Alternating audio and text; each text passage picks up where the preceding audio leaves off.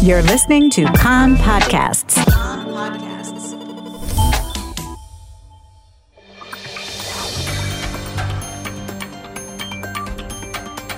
You are listening to the English language news of Kan, the Israeli Public Broadcasting Corporation.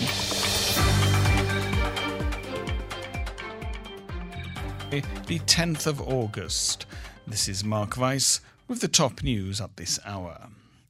According to Health Ministry data, 6,275 people tested positive yesterday for COVID 19, the highest number since February, accounting for almost 5% of the tests that were processed. The number of people hospitalized in serious condition now stands at 394. There has been a rise in the number of people on ventilators, which now stands at 64. Of the 2,200 school students in the Haredi sector who were administered serological tests, almost one fifth were found to have previously contracted COVID 19. Those who have recovered will not be forced to isolate under the Education Ministry's plan for the start of the new school year. Health Ministry officials are considering recommending a series of new restrictions on public crowding in an attempt to stem the tide of infection, such as placing a cap on the number of people who can be present in shopping malls, which are not subject to the Green Certificate programme. Israeli healthcare officials and political leaders continue to say that they hope to be able to avert a lockdown. Finance Minister Lieberman says that a lockdown is the wrong thing to do, arguing that while no one could guarantee that a lockdown will help lower the number of confirmed cases and the number of seriously ill, what is clear is that it will cause economic damage. Health Ministry Director General Professor Nachman Ash says we don't want to reach a situation of deciding on a lockdown. A lockdown is not a goal, it is a means, and we are doing everything possible to avert a lockdown. The US Center for Disease Control and Prevention raised the travel advisory level for Israel because of the high level of infection. American citizens were also urged not to travel to France, Thailand, and Iceland.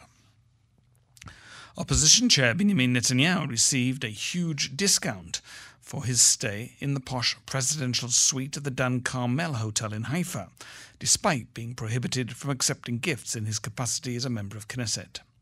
The Netanyahu couple stayed this past weekend at the Dan Carmel Hotel in Haifa and paid just 4,000 shekels for the two nights they spent in the hotel's presidential suite. According to the hotel's website, the regular rate for the presidential suite for a two night stay runs at about 18,000 shekels.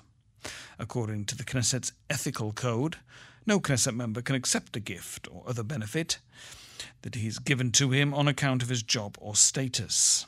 Following the first report about the incident by Kan Television News, Netanyahu claimed not to have known that he had received a discount for the suite and announced that he would pay the full price. It was also reported yesterday that Netanyahu demanded that the state pay to repair the air conditioner in his private home in Caesarea. According to the report, in the course of the past month, during the time that the Netanyahus left the, the Prime Minister's residence on Balfour Street in Jerusalem, they have not spent much time at their private home in Caesarea because the air conditioner is broken. Netanyahu, according to the report, asked the Prime Minister's office to have the state pay tens of thousands of shekels to fix the air conditioner. The state refused to cover the cost, and Netanyahu was forced to pay for it out of his own pocket. The victim of Monday night's shooting in Bat Yam, south of Tel Aviv, has been identified as 36 year old Adi Peretz. Peretz, who was shot in the head while driving, is currently in serious condition as doctors at Ichilov Medical Center in Tel Aviv struggle to stabilize her condition. Witnesses said the gunman was standing on the sidewalk when he fired the shot, which struck Peretz in the head, leading her to crash the car. Police are investigating a number of possibilities, including that Peretz was hit accidentally as part of a clash between criminal gangs or was the victim of mistaken identity. CIA Director William Burns is scheduled to arrive in Israel today for a first visit since assuming office and will be the guest of Mossad Director David Barnea. The weather slightly hotter today, particularly in the hills, Maximum temperatures in the main centres Jerusalem, Tel Aviv, and Haifa 32, Eilat 41. That's the news from Kan Reka, the Israel Public Broadcasting Corporation. Join us at 8 pm Israel time for our one hour news broadcast.